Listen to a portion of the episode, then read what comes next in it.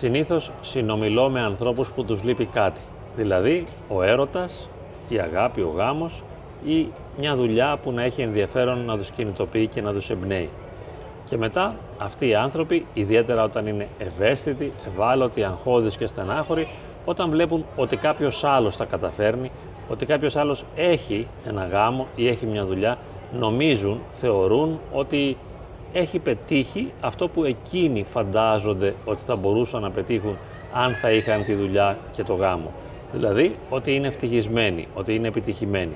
Δεν μπορούν να καταλάβουν ότι η δουλειά και ο γάμος είναι από τις πιο δύσκολες εμπειρίες στις οποίες μπορεί να εμπλακεί ένας άνθρωπος. Είναι πολύ δύσκολο να είσαι παντρεμένος και είναι πολύ δύσκολο να είσαι σε μία δουλειά, σε ένα χώρο εργασίας.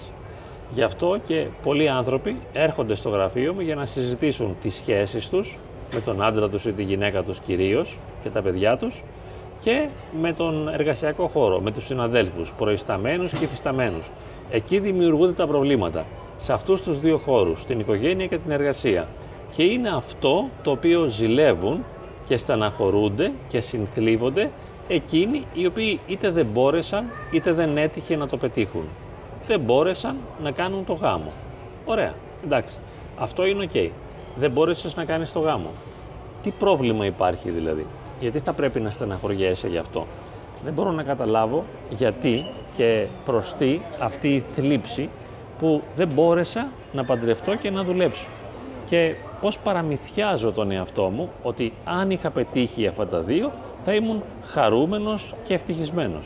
Η χαρά και η ευτυχία δεν είναι κάτι που μας προσφέρεται μέσα από μια συνθήκη, γιατί κάθε συνθήκη δημιουργεί νέες δυσκολίες.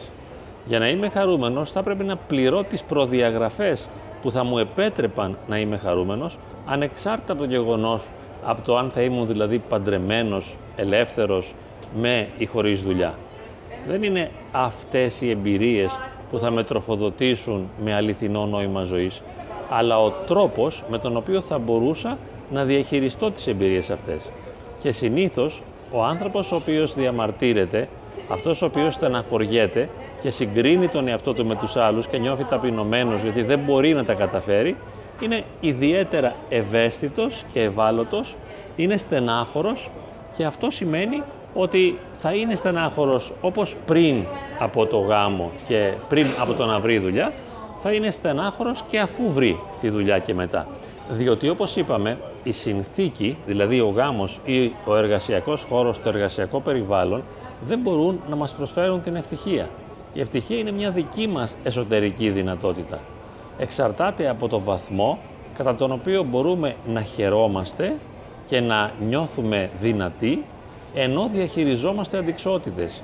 Είναι η δυνατότητά μας να παλεύουμε την πραγματικότητα, να παλεύουμε εσωτερικά αρνητικά αισθήματα και εξωτερικές αντικσότητες. Ποιος μπορεί να το κάνει αυτό; Ποιος έχει τη δυνατότητα να παλεύει τη ζωή, να παλεύει τον εαυτό του και τους άλλους; Αυτός που μπορεί να το κάνει και νιώθει χαρά και είναι δυνατός, μπορεί να κάνει ένα καλό γάμο και μπορεί να νιώσει άνετα σε ένα εργασιακό περιβάλλον. Ο άνθρωπος όμως ο οποίος είναι ευαίσθητος, ευάλωτος, ανασφαλής και στενάχωρος δεν θα μπορέσει να χαρεί μέσα από το γεγονός της δουλειάς. Έτσι λοιπόν, όποιος είναι παντρεμένος, όπως θα έλεγε και ο Απόστολος Παύλος, ας μείνει έτσι, αυτό είναι υπέροχο, είναι πολύ όμορφο, ας το χαίρεται. Είναι παντρεμένος. Μπράβο του. Εάν κάποιος είναι ελεύθερος, και αυτό είναι οκ. Ας το χαρεί αυτό. Ας μείνει στο να είναι ελεύθερος. Αν έχει δουλειά, πολύ ωραία. Είναι πολύ σημαντικό να χαίρεται τη δουλειά που έχει και αν δεν έχει, να απολαμβάνει και να αξιοποιεί τον ελεύθερο χρόνο του. Τώρα, θα μου πείτε, όχι, εγώ δεν τα έχω αυτά και μου λείπουν. Είπαμε, ανήκεις σε μια πλειοψηφία ανθρώπων οι οποίοι διαμαρτύρονται έτσι κι αλλιώς. Οπότε δεν έχει ιδιαίτερο νόημα να πετύχεις κάτι ή να μην πετύχεις κάτι. Εσύ βέβαια θέλεις, ονειρεύεσαι, προσπαθείς να αλλάξεις την πραγματικότητα της ζωής σου. Αλλά αυτό δεν είναι ιδιαίτερα σημαντικό για σένα. Δεν θα σου φέρει το ποθούμενο αποτέλεσμα. Είτε κάνεις την αλλαγή είτε δεν την κάνεις, απλά θα παιδεύεσαι με διαφορετικό τρόπο.